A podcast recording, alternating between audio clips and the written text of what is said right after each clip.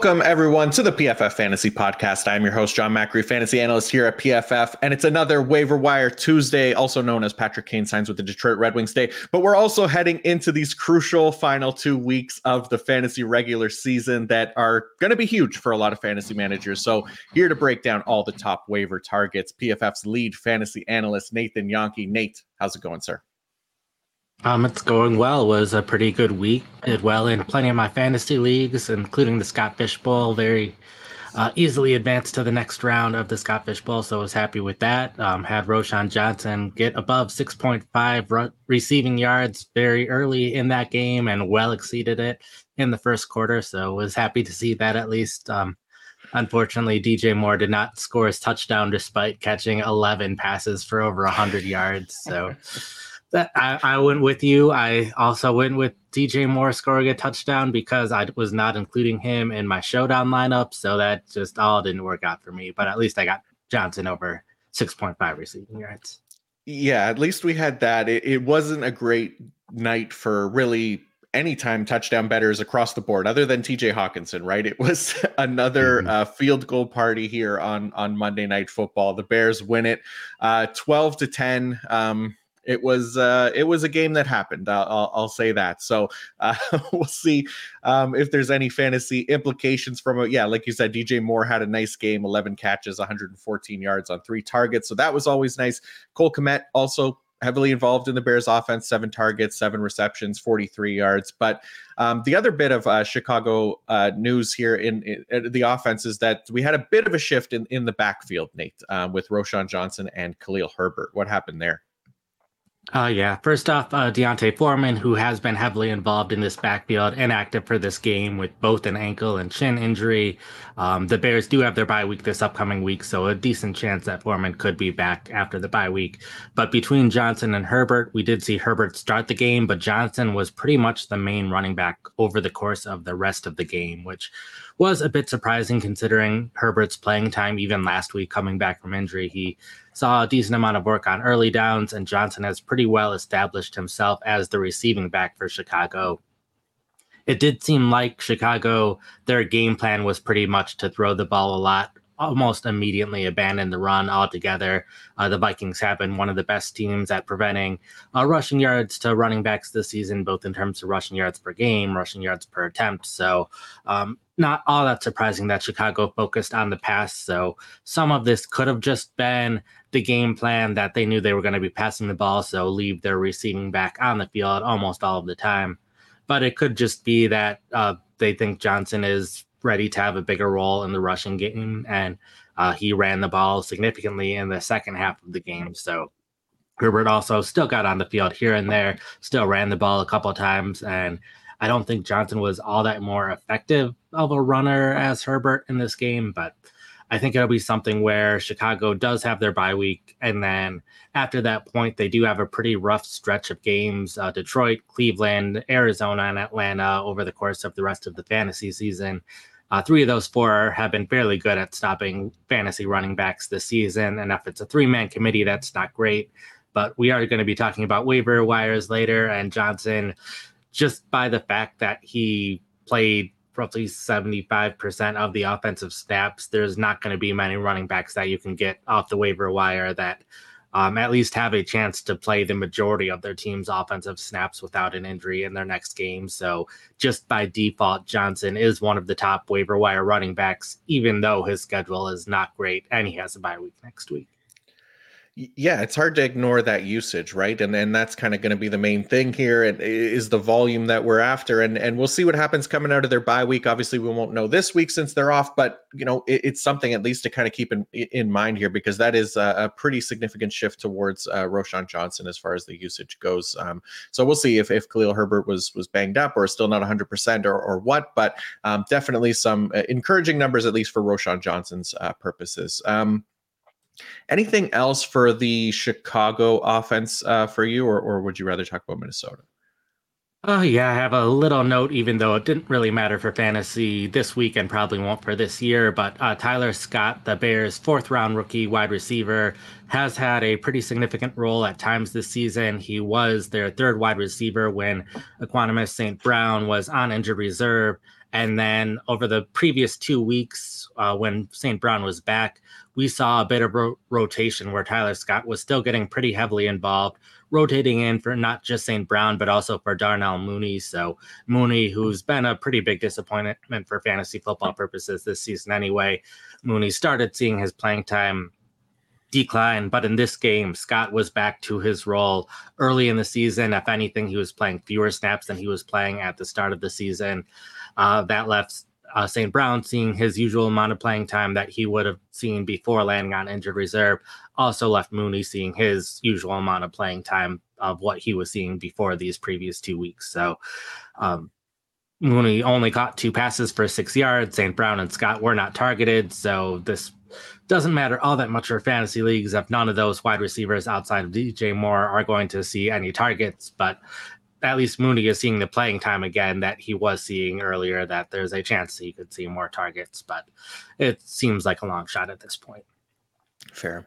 Um, all right. And then on the Viking side of things, still no Justin Jefferson, uh, unfortunately. And then Josh Dobbs throws uh, four interceptions. So that was also unfortunate. Um, but TJ Hockenson, 50 yards and a touchdown. Outside of that, anything from Minnesota uh, worth talking about here, Nate? Uh, the Vikings backfield, it was the same kind of stuff that we've been seeing all season. We saw Mattison see double the snaps of Chandler last week. And then this week, it was pretty much back to a rotation. There were some drives where it was one running back for the entire drive, other drives were both running backs all time. So, no really clear pattern of what they were doing as usual. Um, over the first half of the game, Chandler ended up with one more snap than Mattison, uh, largely because there was one drive in particular that uh, Chandler was on the field for, and that was a longer drive. Uh, but then in the second half, Mattison started breaking a few longer runs. So Mattison was playing decently well to start the third quarter. So he ended up with a bit more playing time in the second half of the game. Um, so right now it's Mattison in the lead, but the Vikings have their bye week next week as well. Wouldn't be surprised if Chandler again gets decently involved next week and is just a case of if one of these running back gets really hot, there's a chance that they could win the starting job outright. But so far, that hasn't happened for either running back. All right. So there you go. Uh, that is our Monday Night Football recap. And like you said, both teams heading into a bye week here in week 13. And hopefully that means Justin Jefferson is coming back after the bye week. Um, we could at least hope for the fantasy playoffs. So, um, all right, before we get into the waiver wire targets, a quick shout out to our presenting sponsor, Fabric by Gerber Life. Fall is all about the back to school and back to routine checklist. And the most important task on that list should be securing your family's financial future, starting with life insurance. Fabric by Gerber Life makes it quick, easy, and affordable to protect your family so you can get back to enjoying life. Fabric was designed by parents for parents to help you get a high quality, surprisingly affordable term life insurance policy in less than 10 minutes. Fabric has flexible policies that fit your family and your budget with quality policies like a million dollars in coverage for less than a dollar a day. Get your personalized quote in just minutes and then apply when it's convenient for you. It's all online and on your schedule. You can go from start to covered in less than 10 minutes with no health exam required. Join the thousands of parents who trust Fabric to protect their family. Apply today in just minutes at meetfabric.com slash fantasy. That's meetfabric.com slash fantasy, M-E-E-T fabric.com slash fantasy. Policies issued by Western Southern Life Assurance Company, not available in certain states. Prices subject to underwriting and health questions. All right, Nate, we're getting to that point now in the season. We're just two short weeks away from the fantasy playoffs not a great time if you if you plan on taking your foot off the gas so you're making those rosters vulnerable at the most crucial part of the season here. We're going to lock up some depth develop some backup plans make those rosters ironclad heading into the final stretch here. Waivers are going to be a key part of that. So nate let's get into it. Start off at the quarterback quarterback position uh, as we always do and kick things off with the hero of thanksgiving jordan love who was robbed of a sideline turkey by the way after throwing for three touchdowns on thanksgiving and defeating the lions. Um, fox did this man dirty so the least we can do is add him off the waiver wire and make him a part of a fantasy football championship roster. Nate, the man deserved a turkey leg. Uh, yeah, I have plenty of good things to say about Love, but I do want to summarize this week with waivers in general because I think it's a really weird week for waivers. Um, there are six teams on bye week, so uh, fantasy managers are probably more desperate than usual to find some waiver wire targets. And this week, it's a lot of the same names that we've been talking about there'll be one or two guys at each position that are available in just over 50% of ESPN leagues. So the very best players we're talking about might not be available in your league, but it's at least worth checking. uh, we're including some guys that are specifically because there's six teams on bye weeks, but it's not great options. And then there were plenty of players who had good weeks this past week, like Tyler Higbee scored two touchdowns, Jalin Hyatt over 100 receiving yards. But there are guys like that where we've seen exactly what they've done all season long. It's pretty clear that this last week was the anomaly and not, it's not a trend of things to come since Higbee's playing time didn't change, his yards and targets didn't change. He just happened to find the end zone twice. Uh, Jalin Hyatt all season long has been uh, more of a deep threat. There have been games where he's done basically nothing. There's been games where he's made one big play. It was just in this game he was able to make more than one big play. So there are guys like that who had big games that we're not including because we don't expect them to continue. So, a uh, lot of guys where it's very important to pay attention to what your roster needs and uh, pick waivers accordingly. But like you said with Jordan Love, excellent game this past week. Uh, 268 yards, uh, three touchdowns. And the big thing is his PFF grade was the best it's been all season. And really, these past four weeks have been uh, much better than they were early in the season an 84 grade over the past four weeks compared to 65.2 over the first eight weeks. So I think this has been pretty dependable what we've been seeing out of Love. Uh, at least 18 fantasy points the last three weeks, and the Packers have a relatively uh, nice schedule over the rest of the season. Uh, it'll be a rough game against Kansas City this upcoming week, but uh, after that point, it should be some fairly good matchups where he can be in fantasy starting lineups. So Love, hopefully, in a lot of leagues, you've listened to us the past couple weeks and already picked him up, but if not, now is the probably last time that you'll be able to get him. Yeah, it's been nice to see the the improved play. We talked about that uh, the last week as well, and it just has, has continued here. So nice to see for for Jordan Love, and you never know. It looks like Christian Watson may be coming alive now as well. He had his best game of the season, touchdowns in back to back games for him. Jayden Reed's balling out. Romeo Doubs all of a sudden touchdown magnet this year, um, even though he didn't get one on Thursday, but still. These guys have all been clicking, so really nice to see there for Jordan Love and the Packers. Um, all right, next up, another quarterback with some really good weapons to throw to and uh, history of big time performances as well, rostered in just 31% of leagues. Uh, Matthew Stafford of the Los Angeles Rams. Uh, yeah, Stafford had a pretty interesting game threw the four touchdown passes with Puka Nacua and Cooper Kupp both on the injury report. Both of them played their usual amount, but only combined for seven receptions for 45 yards. It was a lot of Kyren Williams, a lot of Tyler Higbee scoring the touchdowns, and then Tutu Atwell, like we were talking about yesterday, ended up leading the team in receiving yards with a couple big plays. But Stafford is really someone who has very consistently been outside of the top 14 fantasy quarterbacks week in and week out. He's just thrown a decent amount of yards and thrown a touchdown or two. So he's been very consistent most of the time, just not consistently above that top 12 mark for a quarterback. Has two very rough matchups these next few weeks against the Browns and the Ravens, the top two teams at preventing fantasy points to quarterbacks. So the one reason he is on this list is because that first week of the fantasy playoffs, he's going up against the Washington Commanders, who have allowed the most points to fantasy quarterbacks. So Stafford was almost like those guys I was just talking about a minute ago, of guys that we've seen what they can do all season, just happen to have a good week but I am leaving him on this list because he does play the Commanders, so he has a chance of being a fantasy starter, specifically that first week of the playoffs. So if you are looking a little ahead to um, who you might be starting in future weeks and know specifically you need a quarterback for that week, uh, Stafford, someone to consider. Yeah, I like this one as like a matchup dependent play, right? And like you said, tough matchups the next two weeks, but a very favorable one here in week 15. And and I wrote about him in the O line, D line matchups to target and avoid this past week as well, because um, he has been a, decent matchup dependent quarterback at, at, times and had his best fantasy game of the, the season this year. And their offensive line too has been playing better as of late too, and, and can take advantage of some positive matchups. So Washington being one of those teams who now doesn't have Chase Young and Montez Sweat rushing off the edge, um, that could be a, an advantage for them as well uh, in week 15. So, um, Nate, another quarterback that we've talked about a few times on this show uh, the last few weeks is Derek Carr of the New Orleans Saints, rostered in 22.7% of ESPN leagues. Uh, yeah, he's another one of those quarterbacks that's been fairly consistent, just a little ahead of Stafford for most of the season. Um, fairly consistently in the top 10 to 15 range among fantasy quarterbacks week in and week out. And we've been talking about him for probably a month now just because of his schedule.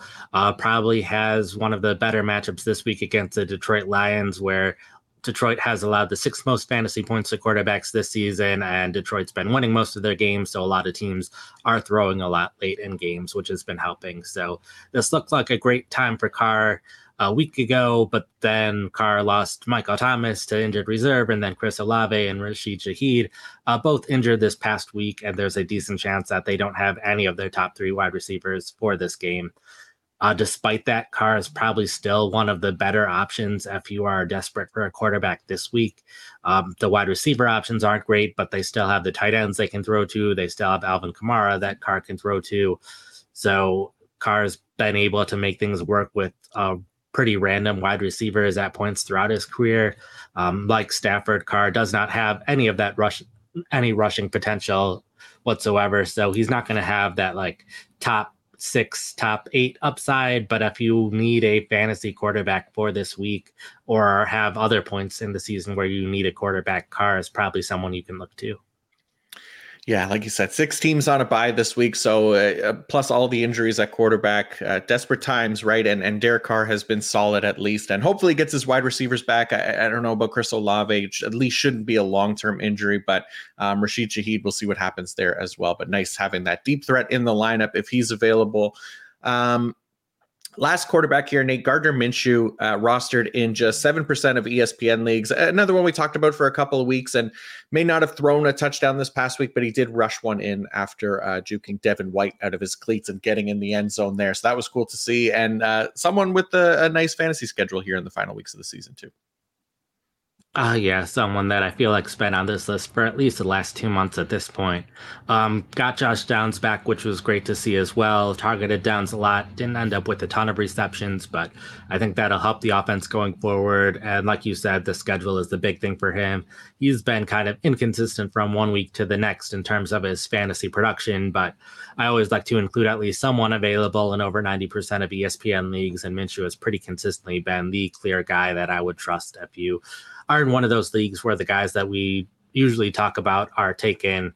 Um, three of Indianapolis's next four opponents have, al- uh, have allowed a decent amount of fantasy points to quarterbacks. Uh, this includes and the fantasy playoffs going up against Atlanta, who have allowed the fifth most points. So um, some pretty good matchups ahead. So that's the big thing with him. Plus, his receivers have been getting more healthy recently. So I think with the healthy receivers, he should be able to have some good performances in the playoffs. But again, ideally, you aren't desperate for a quarterback at this point. Uh, haven't had a ton of quarterback injuries, at least this week. So hopefully, you don't need a quarterback. But if you do and are in one of those leagues where most are taking Minshew's the guy. There you go.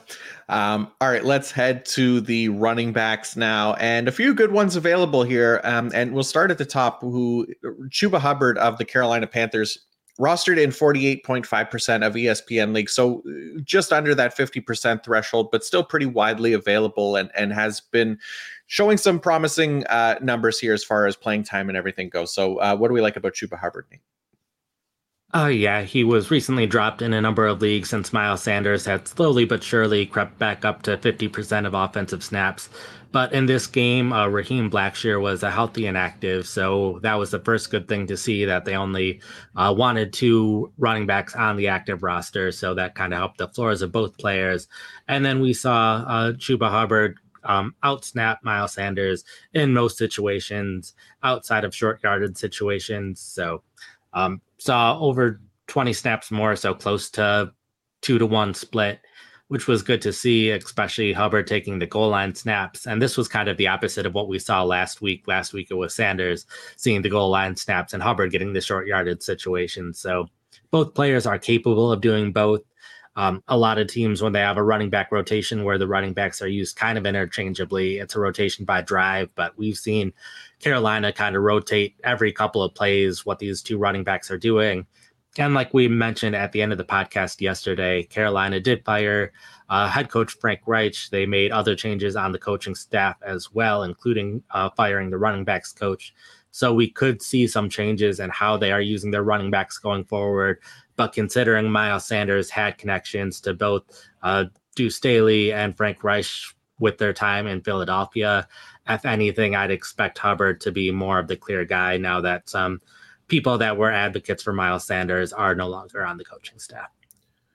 Yeah, makes sense. And and like you said, um, Hubbard obviously getting back up to 64% of snaps this past week. He was closer to that 50% range the, the past couple of weeks with Miles Sanders in there. But it does help that he's he's played better than than than Sanders. He's been more efficient pretty much across the board, right? Better yards per carry, better yards after contact per attempt, better explosive run rate, better yards per route run uh, as a receiver as well. So everything kind of pointing in in favor of Chuba Hubbard, and we'll see if yeah the coaching staff kind of leans into him a little bit more now. So um, definitely promising stuff there for for Chuba Hubbard.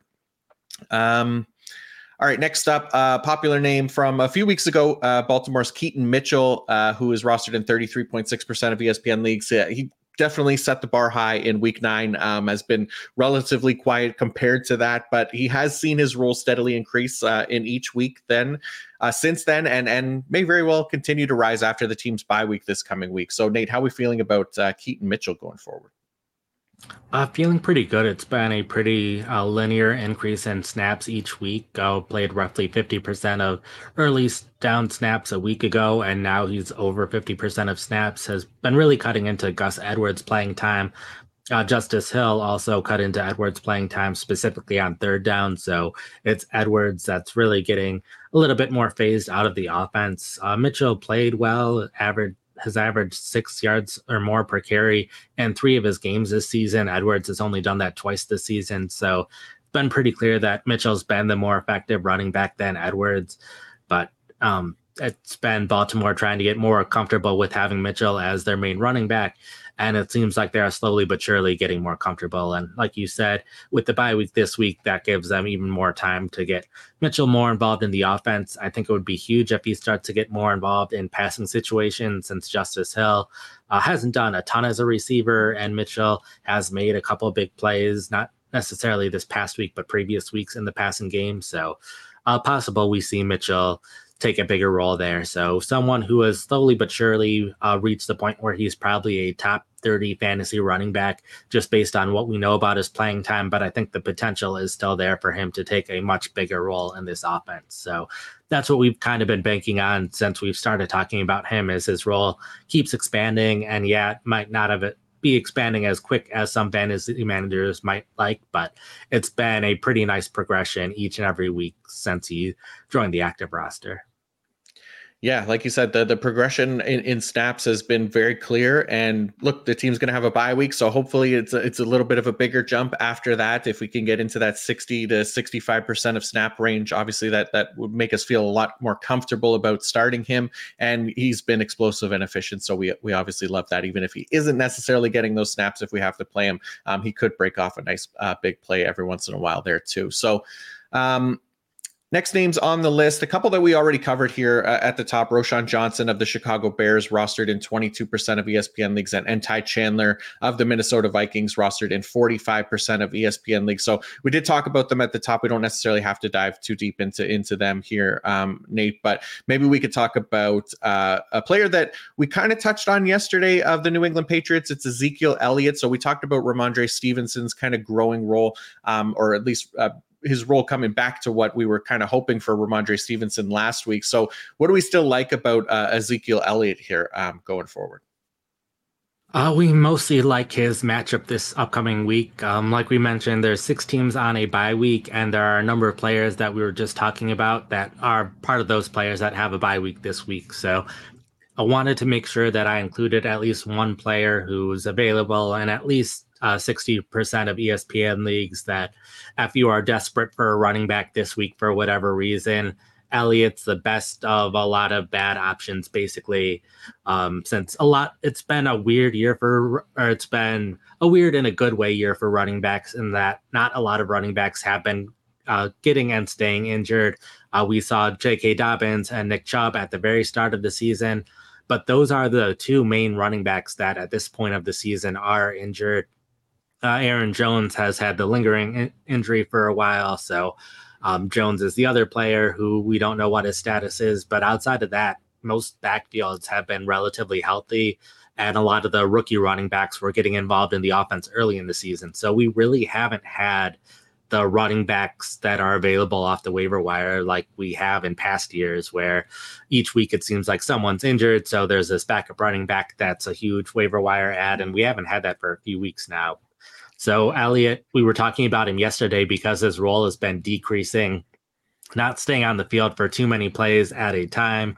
Uh, Rhamondre Stevenson taking all of the third down work, uh, all of the two minute drill work. And so Elliott is largely just restricted to every other drive on early downs as long as it's not the two minute drill. But that's still been enough time for him to run the ball at least a decent amount of times each game. Um, ran nine times for 46 yards and caught two passes for six yards this past week against a Giants defense. And this week faces the Los Angeles Chargers, and the Chargers uh, have allowed plenty of fantasy points to running backs this season. Uh, they don't have the greatest record, so the Patriots should at least be able to stay close in this game. If not, like I expect the Chargers to win, but there's a chance the Patriots uh, could end up winning the game, even with the quarterback situation where we don't know who's going to be starting at quarterback. But because of the quarterback situation, they are relying even more on the run game. So even though Stevenson is the clear top guy at this point, probably a top 10 rest of season running back, but Elliott is getting enough time that you should see uh, almost double digit carries. There's a chance he sees double digit carries if the game script is going the right way this week. So I know that's not great. There are plenty of other running backs that I'd rather be starting this week. But if you are looking at the waiver wire, uh, the guys that we already talked about, or specifically just Chuba Hubbard, if Hubbard isn't available, then I think Elliott's probably going to be the best option available on the waiver wire.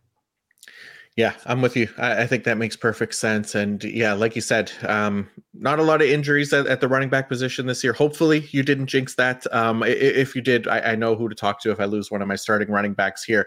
Uh, but in case you did, uh, we do have a number of um, handcuff running backs as well that we can look to target. And again, like if you have the starters on these teams, you want to make sure that you have the backups as well at this point in the season here um, to make sure that those rosters have no holes and that you can have the next man up if needed. So uh, a few names here that we we've touched on a, a, couple times on this show, but Tyjae Spears of the Tennessee Titans rostered in 34.5% of ESPN leagues. Kenneth Gainwell of the Philadelphia Eagles rostered in 15.6%.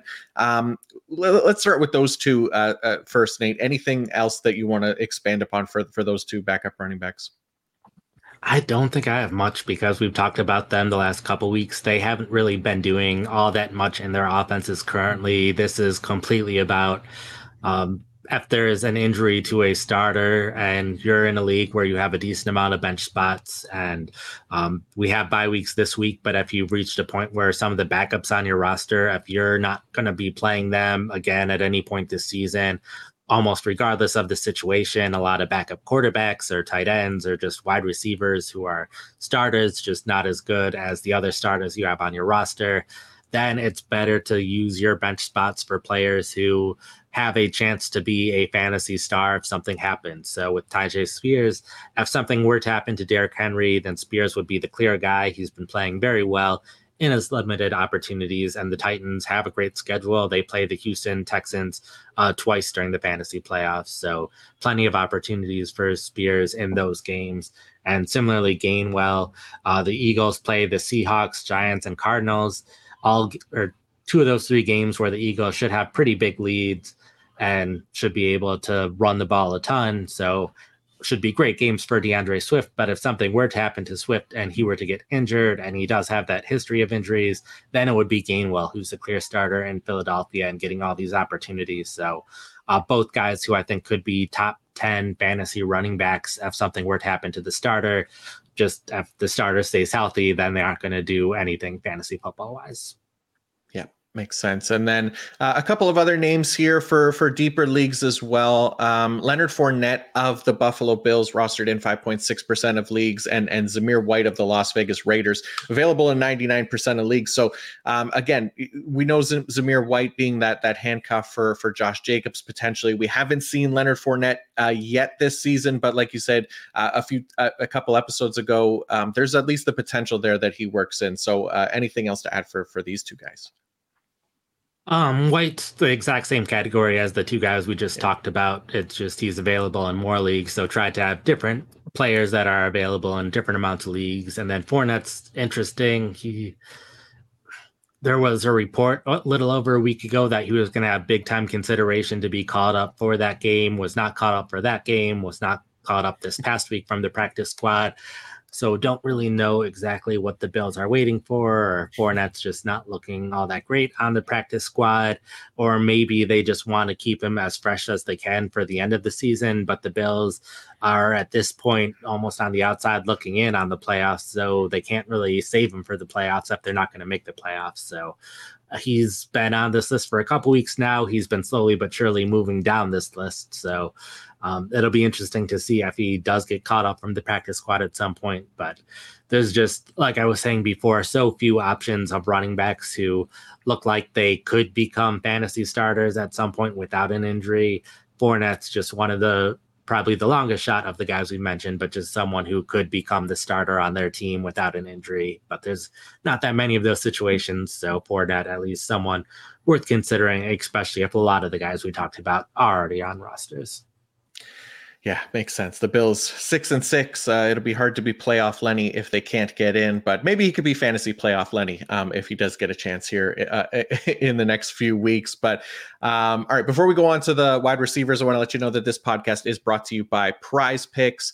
Um, Prize Picks is a skill-based, real money daily fantasy sports game. How does it work? You pick two to six players. If they will go more or less than their Prize Picks projection, you can get up to 25 times your money on any entry. So um, I'll start us off here. And I picked uh, Rhamondre Stevenson going over 57 and a half rushing yards. Um, Nate, we talked about uh, him yesterday on the podcast, his usage kind of increasing here a little bit we like the matchup uh, against the Chargers, who aren't as bad against the run as they were last year, but still just about league average in that regard. So it's a nice matchup for them. Get um, for for Stevenson, given Chargers given up 4.2 yards per carry. Rhamondre Stevenson has had over 85 rushing yards in three straight games uh, heading into this week now. So um, like the chances here for him to kind of go over uh, 57 and a half rushing yards. Uh, how about you? Um, I will also go with the rushing yards, but I will go with uh, D'Andre Swift, less than 56.5 yards, going up against the 49ers defense. Uh, Swift has gotten at least 57 rushing yards in most games this season, but uh, the Eagles really have been in a lot of close games, but their one loss is the time that Swift uh, only had 18 rushing yards. In two other close games, he was uh, had less than 56.5 rushing yards, and they are going up against the 49ers defense, who have allowed the fewest rushing yards so far this season. Um, wouldn't be surprised if this is one of the worst game scripts that the Eagles have had this season. So one where they should be passing the ball a lot more, or at least uh, Jalen Hurts dropping back to pass and potentially running the ball. Uh, Kenneth Gainwell is still rotating in a decent amount of the time, so Swift uh, that's still been enough for him to get double digit carries, often closer to 14 or 15 carries. But there's been some games where he hasn't been running the ball as much, um, particularly when they played Kansas City. And that uh, great game, he only ran the ball 12 times. He did a great job running the ball, and those 12 times got 76 rushing yards. But I could see this being a game where he's not running the ball as much as usual and facing a run defense that has been doing a great job at stopping the run. So could see Swift very well not having as big of a game and them relying a lot more on their passing options. Makes sense. Uh, at Prize Picks, you aren't competing against other people. It's just you versus the projections. Go to prizepicks.com slash PFF fantasy and use code PFF fantasy for a first deposit match up to $100. Again, that's prizepicks.com slash PFF fantasy and use code PFF fantasy for a first deposit match up to $100. All right, let's move to the wide receiver position where there are some solid options here to consider. And starting with Jayden Reed of the Green Bay Packers, rostered in 31.5% of ESPN leagues. Nate, um, we still very much like Jayden Reed, and he's still pretty widely available. Ah, yeah, he's someone that I've struggled with for a number of weeks just because I was uh, having a hard time seeing kind of the path forward for Reed since he's been uh, consistent role, their slot wide receiver all season long, but Romeo Doubs had been scoring plenty of touchdowns. Christian Watson still there. Um, a big thing is Luke Musgrave, who has been their tight end, who has been also making big plays in the middle of the field. Uh, he is on injured reserve. We're not sure if he will return to the Packers this season. So Reed was someone who put up big numbers in a couple games, but I wanted to see it a little bit more consistently, and he's been doing it more consistently. Uh, scored a touchdown on Thanksgiving, third straight game that he's done well, and a big part of this as well is Jordan Love, who we were talking about at the start of the show. He's been playing a lot better and a lot more consistently recent and recently in the season. So Reed was seeing a decent amount of targets throughout the year, just not always quality targets. And now those targets are starting to be a little bit higher quality. Uh, he's also running the ball more, only ran the ball twice over the first uh, uh, 10 weeks of the season. Uh, ran the ball twice this past week, three times the week before. So also starting to have a higher floor because he's running with the football. So I think he's someone who uh, he scored, I think, the 11th most fantasy points since week seven, which has been great. So I think Reed is someone that, even though the Packers have other wide receiver options on the outside, he's someone that I'm really starting to trust at this point. And um, like you can see, if you're watching right now, uh, his big playability has been huge this season among some very good wide receivers, and how often he's been getting 30 yard plays uh, based on his routes run.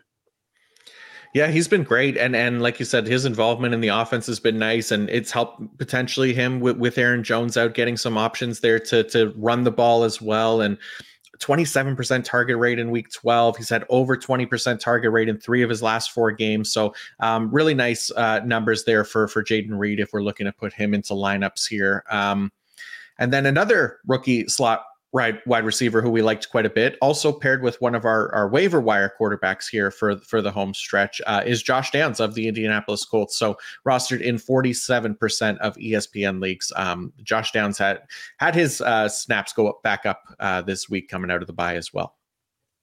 Oh, yeah. He's another one of those players that was uh, taken in at least 50% of leagues just a couple weeks ago, but he had slowly but surely been getting dropped from leagues. Uh, the Colts uh, or Downs suffered an injury in week nine. Uh, his playing time was very restricted in week 10, even though he played. And then the Colts had their bye week in week 11. So a three week stretch where he was no longer fantasy relevant. But uh, from weeks five to week eight, he scored 66.5 PPR points, which ranked 11th among wide receivers. So was playing very well before the injury. Uh, saw plenty of targets this past week. Uh, didn't get as quite as many catches as we would have liked to see, but I think he is capable of rebounding to be the player that he was before the injury uh, when he was scoring plenty of fantasy points. And like we said earlier, the Colts have a fairly good schedule over the rest of the season. So I think Downs is capable of being a fantasy starter again, but he also and uh, taken in a lot of leagues. So someone just to see if he was dropped by whomever in your fantasy league over the past week or two. Yeah, like you said, 13 targets in week 12, and obviously just the five catches. But like you said, there's also a favorable match um, schedule here going forward. So, I mean, 13 targets, we can't ask for more than that. It should be uh, continuing to be heavily involved there in the offense, which we, we, we love to see. Um, another player who's also been heavily involved in the offense here is uh, Demario Douglas of the New England Patriots, rostered in 31.8% of leagues. He's dealing with a possible concussion, obviously. So, not sure what his status is going to be for this week, but still somebody that that we like your rest of season, Nate? Uh, yeah, was barely consistently the top wide receiver we were mentioning, but the injury uh, has knocked him down a little bit. Uh, he was targeted nine times for the second straight week, caught six passes for a second straight week, and then uh, missed the fourth quarter due to a concussion he suffered on a punt return. So uh, he very well could miss the next game, but I would expect him back uh, sometime later, or hopefully he just misses the one game and is back for the rest of the season uh, simply the Patriots' top wide receiver. He's been seeing targets regardless of who's at quarterback. So generally, uh, the top wide receiver for team should be on fantasy rosters, and I think Douglas fits that description. So, not someone who can help you if you're looking for a wide receiver this week, most likely. Although if he does end up playing, uh, facing the Chargers, that should be a fairly good matchup for him. So, if he does play, then I think he is someone who could be in fantasy starting lineups, but not expecting him this week. So more so picking him up for what he can do over the fantasy playoffs. Yeah, absolutely. And yeah, 41% target rate before he went out, 31% the week prior. Definitely a big part of that offense whenever it, it does become a real offense. Um, there's there's definitely potential there for Demario Douglas. Um, all right, let's talk about uh, an interesting rookie option who who hasn't quite pop just yet, but a second round pick. Um, there's some potential there for sure. Nate Jonathan Mingo of the Carolina Panthers rostered in 7.6% of ESPN leagues. Oh, yeah. He's someone who's been on this list before just because he's been a starter for Carolina the entire season, consistently playing at least 90% of offensive snaps, but his target share has just been fairly low in a number of games this season. But he is coming off his best game, uh, 60 receiving yards, caught four of six passes thrown his way. So that was a step in the right direction. And like we've been saying all podcasts, there's been or there are six teams on bye weeks this week, and some of the guys that we've talked about either might not be available in your league or might not be playing this upcoming week. So Mingo is the one guy who I would consider specifically for this week if you're in one of these deeper leagues and are desperate for a wide receiver. Uh, the Panthers are playing the Tampa Bay Buccaneers this week. They've allowed the fourth most fantasy points to wide receivers this season. So that's been a big reason why I'm considering Mingo right now is for those leagues where you're desperate for a wide receiver and just need someone who is going to be on the field and hopefully seeing some targets and is in a good matchup. So Mingo fits that. And then we also know that they are made changes to the coaching staff. So there is a chance that the new coaching staff might favor Mingo more than the previous coaching staff was. So there's a chance that he could uh, start doing better because of that and coming off his best game. But there is also a chance that they might rotate their wide receivers more than they've been doing in the past. So a little bit risky there. But if you are that desperate for a wide receiver, you'll need to take a risk regardless. Yeah, and I mean it's for deeper leagues too, right? Like it, it, that that's the thing you're looking for here, and and I mean he's uh, he's had at least five targets in in three straight games. Like you said, re- led the team in receiving this past week, but it's a team looking to the future here, obviously. So so Mingo needs to kind of showcase his ability here. Hopefully, he's had the playing time all year, but now is a good time to start showing that he can be a key contributor for this team beyond this year. So he's just been fairly quiet with that playing time most of the year. Uh, um, you know, offense obviously hasn't been great, but some of that's been on him as well. Um, but there's definitely uh, some potential there for those deeper leagues, like you said, and a nice matchup this week. Um, okay, another waiver wire wide receiver here to pair with one of our waiver wire uh, quarterbacks, um, who uh, hopefully he's okay dealing with that injury. Rashid Shaheed of the New Orleans Saints, uh, rostered in 32.9% of ESPN leagues. Yeah, he's someone that we liked in particular because Michael Thomas is now an injured reserve, but now Shaheed is also injured. Uh, unlikely to play this week, so that's not a great sign. But I think Shaheed could be uh, pretty big for fantasy leagues, assuming he is able to come back sooner rather than later. Um, we did see before his injury in this game that they were getting him even more involved in the offense. He played nine of the team's first 11 snaps on the first two drives. So Shaheed was a bit more of a rotational player throughout this year, but it seemed like with Thomas out, they were ready to have him be one of the clear top two wide receivers on the team his target rate was fairly high two weeks ago when Thomas suffered his injury and was very high this week as well uh, before the injuries started affecting him. So um, I think Shaheed, I, he needs to get healthy, but I think once he is healthy, given the Saints' uh, injuries to the wide receiver position elsewhere and with the schedule they have, I think Shaheed could be a fantasy starter. But again, not someone you can rely on this week. And there's a chance his injury could affect him for more than one week. So a risky player, but I think someone who could pay off big time he is does end up getting healthy.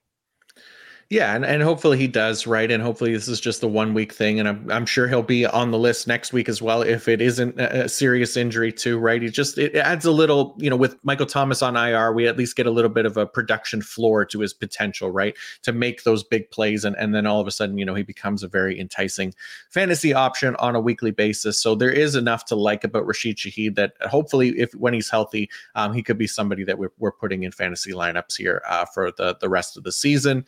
Um, last name on the wide receiver list, another rookie wide receiver. It is Michael Wilson of the Arizona Cardinals, who is rostered in just 6.4% of ESPN leagues. We know that he missed the past two weeks. He's only had the one game with Kyler Murray, but still there's some potential there um, for him in this offense. Yeah, we've talked about him for several weeks at this point and just excited about what he can potentially do with Murray once they do start playing. And the good news is Murray has been playing decently well so far this season. Uh, could very well be a top 10 quarterback for fantasy purposes the rest of the season. uh, decent schedule over the rest of the year. Not a perfect schedule, but still better than most uh, wide receivers. And he just needs to get healthy with that shoulder injury that's kept him out these past couple weeks. So hopefully Wilson is able to get healthy. Hopefully he gets back to his usual amount of playing time, even though Greg Dortch has been playing decently well uh, with Wilson out. But hopefully Wilson gets back to his playing time and as a deep threat is able to make some big plays with Murray. Or, yeah, with Murray at quarterback. Yeah, that would be nice to see for sure. Um, all right, let's go to the tight end position here, and we'll start with a guy that was the tight end one. Um, th- this past week, he had what eleven targets, nine catches, 120 yards. Uh, Pat Freiermuth of the Pittsburgh Steelers, rostered in 41.8 percent of ESPN leagues. Uh, yeah, this one felt good since we've been including him on this tight end list for a while now, even before he came back from the injury, knowing that he was capable of having big games. So this was excellent to see him get his 100 yards. Um, his playing time really didn't change all that much. Uh, still isn't playing as much as we saw at times, uh, either earlier this year or at times last year. But the Steelers are fine rotating him out significantly, primarily in run situations, which means he doesn't get as many routes as some other tight ends, but still gets targeted on enough routes to make up for it and was targeted on 44% of his routes this week. So not really expecting him to get targeted on 40% of routes again anytime soon, but the schedule is fairly nice for him. According to our strength of schedule tool, fourth best uh, schedule for tight ends over the rest of the year, ninth best during the fantasy playoffs. And a lot of those teams that have uh, excellent schedules for tight ends are those teams that have like three man rotations, four man rotations at tight end. So, not a lot of tight ends will be taking advantage of the great matchups they have. So, I think Freiermuth can be a fantasy starter over the rest of the way, especially with some of the injuries we've had at tight end. Um, some other guys that we've considered top 10 tight ends really haven't been producing much recently. So I think Freiermuth uh, can be a pretty big factor the rest of the season. So hopefully he's available in your league, especially if you've been hurting at tight end or your tight end that you've been starting hasn't been working out for you. Yeah, I like it. Um, another name on the list is one we talked about last week as well. It's Isaiah Likely of the Baltimore Ravens. Obviously, we know Mark Andrews um, on injured reserve here. Ravens have a bye week in, in week 13, but still, rest of season, Isaiah Likely a, a decent option here. And we got to see his, I guess, second game of the season now without Mark Andrews, and uh, still feel very uh, encouraged about uh, Isaiah Likely going forward here, Nate. Uh, yeah, was a lot of kind of what we expected in this first fall game without Andrews, since Andrews was injured fairly early on in week 11. So we saw likely play almost that entire game. Uh, playing time is pretty much what we expected. He basically didn't leave the field in 11 personnel or 12 personnel. Uh, the Ravens use a decent amount of 20 personnel, which means no tight end on the field. That's typically how Andrews got his break, and that's similarly how Likely got his break. Uh, the only difference in how Andrews and Likely saw their playing time is in 21 personnel.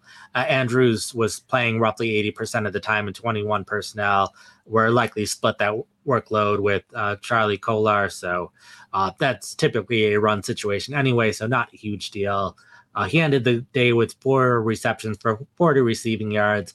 Not a great game, and against the Chargers defense, you would have kind of hoped for a little bit better game, but in terms of tight ends off the waiver wire. Um, he's the one that's a clear starter. There are plenty of other players in rotations, not seeing nearly as many routes. So I think likely is has a higher floor than a lot of other tight ends off the waiver wire and has more upside just based on what we know this Ravens offense is capable of doing and what we saw from likely at times last year.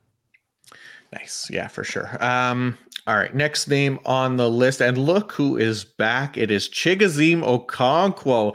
Um, look, hey, he's, he's back on here, Nate. Are you feeling a little bit better about him? I know we had the, the Josh Whyle scare uh, a little bit uh, a couple weeks ago as well, but uh, again, could be a nice matchup this week um, with six teams on a bye. How you feeling about uh, Chig Okonkwo this week?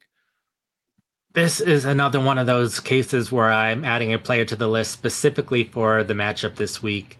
It was a case where I was trying to put things together and then realizing so many players either are injured or have bye weeks. And with the six teams on bye weeks this week, I knew I needed to include a tight end who is available in a lot of leagues since there are so many tight ends that are on bye weeks this week.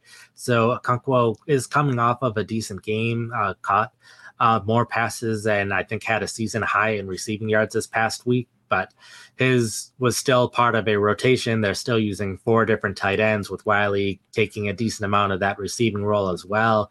Uh, the big thing here is the Titans are playing the Indianapolis Colts this week. Indianapolis has allowed the fifth most fantasy points to tight ends this season. So, a good matchup for him, a chance for him to at least get a couple more catches, put up a decent amount of yards. So, not someone that I'm really high on for the rest of the season. It's just specifically, I know there are plenty of tight ends that have a bye week this week. And so, plenty of fantasy managers might be desperate for one if you don't have one on your bench. So, Okonkwo is someone who is available in a lot of leagues and can be a one week filler. Let's hope so. Let's hope Chiggy can get back on track here. Um, all right, last name on the list. It is Greg Dulcich of the Denver Broncos, rostered in about 5% of ESPN League. We've only seen him in, in two games all year. Last time we saw him, I think, was week six um, or so, but uh, expecting Greg Dulcich back here, uh, Nate, for, for the last part of the season. I'm at least hopeful he is. He kind of fits the same uh, category as some of those running backs that are handcuffs that we talked about at the end of the running backs. It's just if you're at a point of the season where you aren't really using your um, bench players for any other reason, then it's good to pick up players who have a lot of upside, but a very low chance of reaching that upside. And this is one of those situations where he's missed most of the season, but he was putting up pretty respectable numbers as a rookie. Um, the Broncos could use another weapon in the passing game. We don't know exactly when he will be back from injury, but the Broncos have one of the better schedules for tight ends in the fantasy playoffs. So uh, he has some good matchups. So a lot of things need to go right. He needs to get healthy. He needs to get the playing time when he is healthy and needs to be able to take advantage of that playing time. But if those things happen, then he could be a top eight fantasy tight end during the fantasy playoffs, where a lot of other tight ends we know exactly what they are, what they're capable of. Um, it's going to be the same situation that they've been in all season long. So you know that they're not going to be a fantasy starter. They would need to have just a random good week that you wouldn't be able to see coming. So this is just an example of if you want to take a shot on a player on your bench because you aren't happy with your tight end situation, he is someone that has very high upside with a low chance of reaching that upside.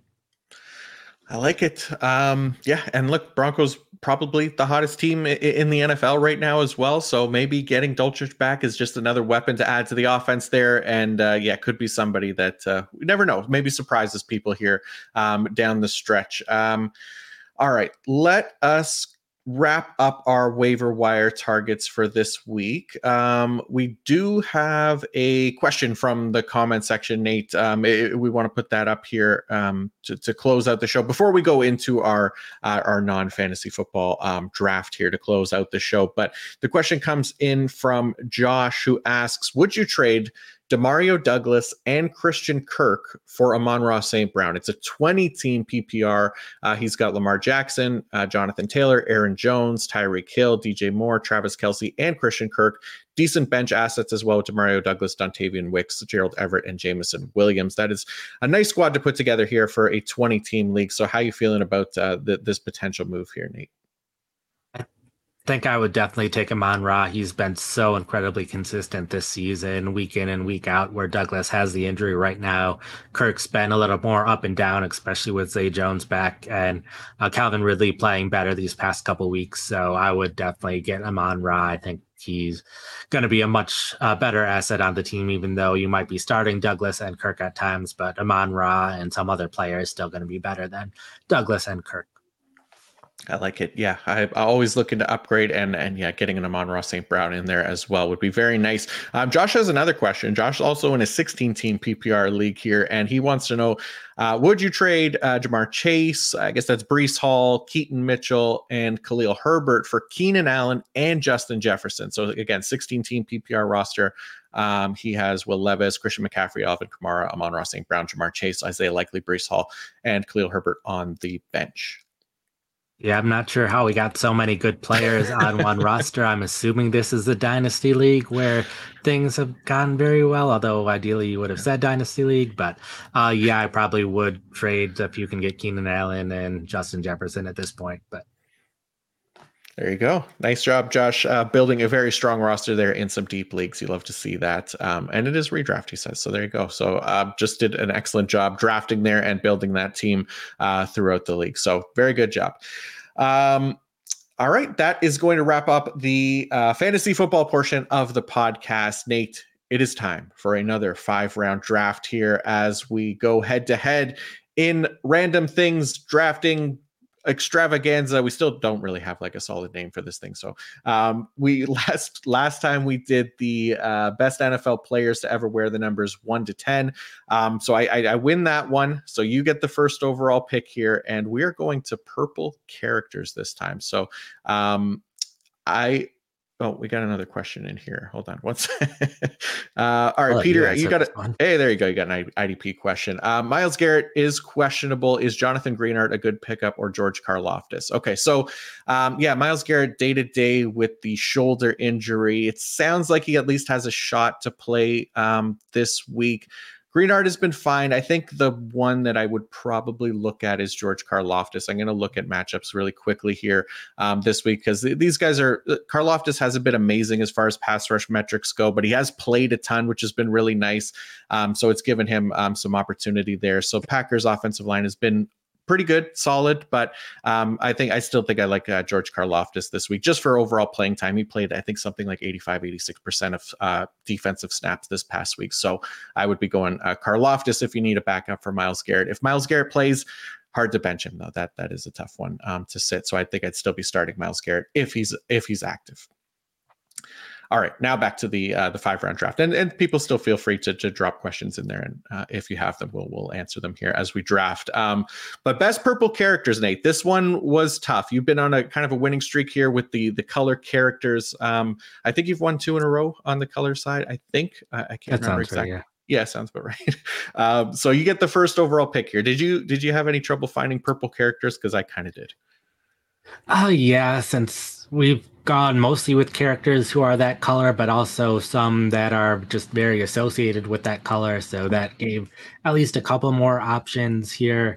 And I, with the first pick, um, there are characters that are purple that are a little more for children, and a lot of characters who are associated with the color purple. But uh, there is at least one character who is purple that we can be a fan of, and that's Thanos in the MCU, the big villain of the first yeah. big saga of the MCU. Uh, also purple in the comics, which helps. And sometimes, if there is a purple character in the comics and they adapt them for live action, they don't always stay quite as purple. But Thanos definitely fits in the purple character. He absolutely does. Yeah, this is uh, this was a very good pick, obviously. Um, so my pick for purple character also um, uh, from comic books and i mean the joker is is going to be my purple character. He's got the purple suit right? He's that's what he's most known for. Obviously he's worn other things in there as well but you, he could definitely be associated with the color purple here. And uh, yeah interesting. We got two comic book villains that are purple. Um, not a ton of heroes wearing the color purple but there there are a couple we might get to um, in a little bit but i feel pretty good about the joker here. It was it was either him or thanos that i knew i was going to get here at, at two so um, yeah. feel feel okay about it. Those were my two, but my tiebreaker was just Thanos is purple, where the Joker is just associated with the color purple. So that was my tiebreaker there. Um, the next one I'm going to go with, just because I want him on my team, is Waluigi. Waluigi, the Mario character who uh, has been one of my main characters, particularly in Mario Tennis. Uh, played tennis back in the day, so enjoyed Mario Tennis at Waluigi with his long arms. I enjoyed him in that game. Uh, I've used him plenty of the time in Mario Kart as well. So uh, Waluigi, not always the best character in Mario Kart, but I still enjoy him. So wanted to make sure that I at least got him on my team. Yeah, that is that is a strong pick. Um, I had Waluigi third on my list here, and now the rest is kind of uh, a jumble, and I don't really have a specific order for it. So, I think I'm gonna go with. I think I'm gonna go with Darkwing Duck. Um, if you remember the the animated series from um, back in the like the 90s, um, that was a, a very popular one for me as a kid. So I, I always enjoyed Darkwing Duck. He was like a superhero um, in there as well. So uh, yeah, Darkwing Duck gonna be uh, my my second overall pick here.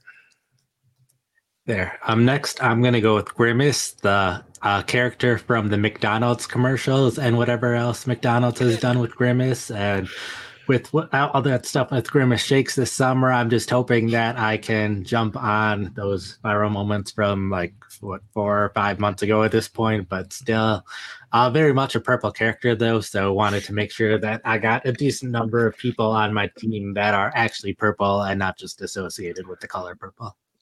Yeah, Grimace is is a good one, and I'm not usually a big fan of like the the meme trends that go on, but the the grimace shake meme um, that was going around was definitely one of the funniest um, and and more creative memes that I've seen out there. It was really good stuff uh, by the people that that that put those together. Um, always made me laugh. So grimace, yeah, grimace, a nice call there. Um, all right, my third pick.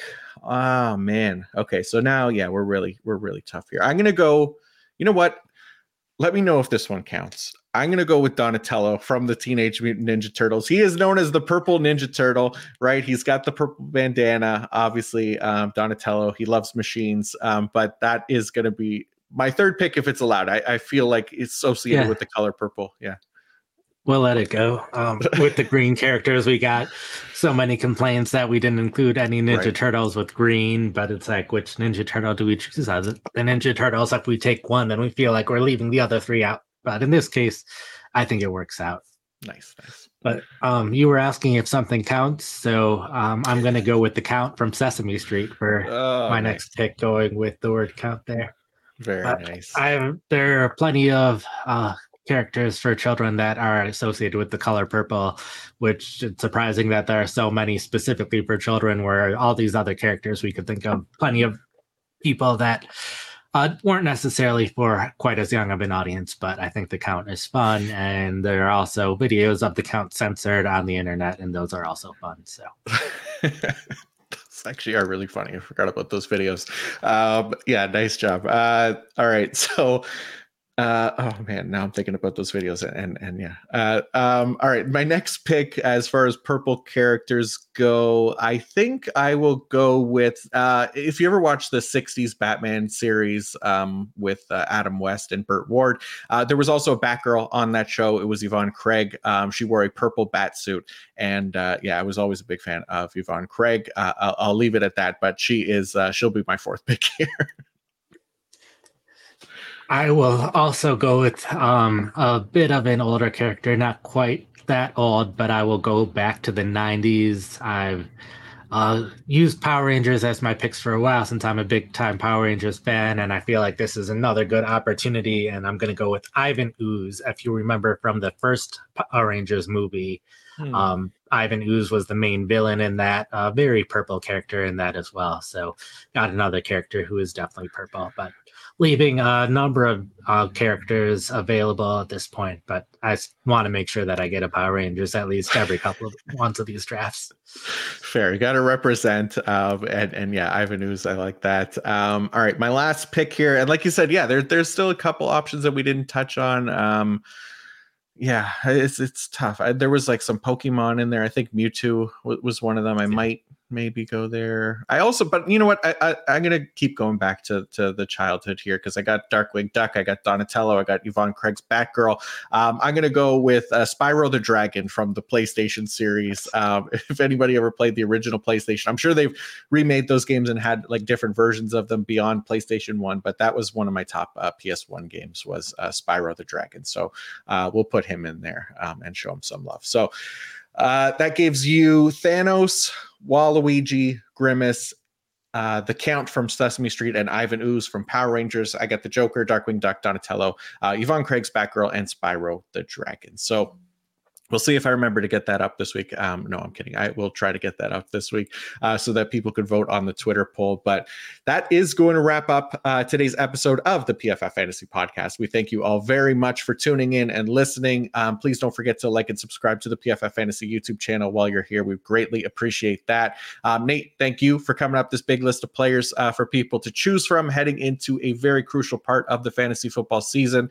Uh, so, for people that are looking for more of you and your work, what else? Do you have up on pff.com this week? Sure. So I have the recaps to all of the games that have happened this past week. Also have rest of season rankings that went up today. Uh, we just went over the waivers. Um, as long as I'm not dealing with too many people in my mentions mad that we didn't pick Barney, I will have the fantasy rankings for this upcoming week um, up later today, and then an article form tomorrow, and then it'll be starts it on Thursday as usual.